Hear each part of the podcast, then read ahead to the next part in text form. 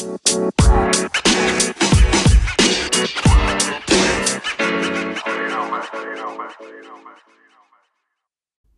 to Let the Money Talk podcast by PhillipCapital India, a podcast that provides the latest analysis of the Indian capital market.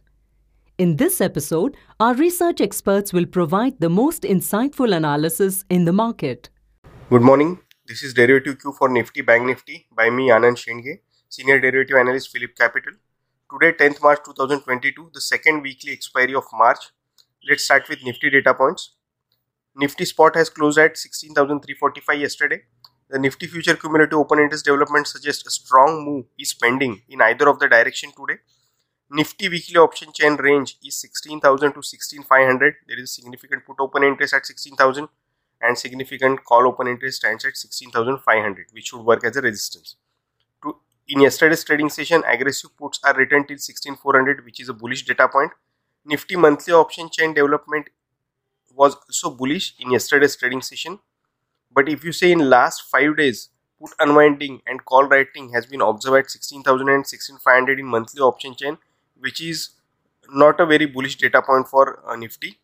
India VIX stands at 27.46 and uh, this is a neutral data point. State election outcome, which is due today, can provide firm cue for the expiry date today and all these data points can be overcome. Now let's see Bank Nifty. Bank Nifty spot has closed at 33,815 yesterday. Bank Nifty weekly option chain range is 33,000 to 34,000.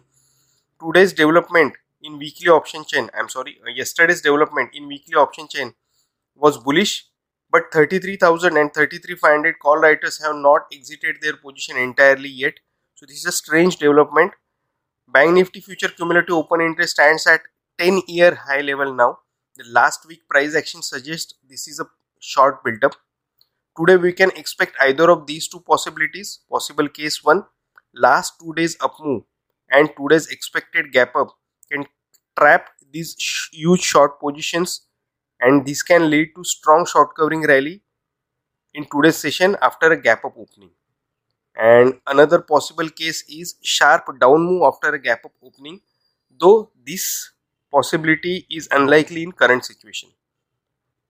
With this, the derivative data point conclusion is very strong movement is expected in indices today and this can be in either of the direction based on the cues from state election.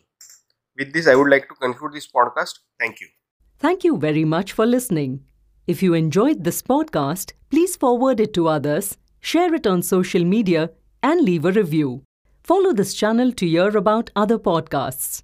This podcast was prepared by PhillipCapital India Private Limited.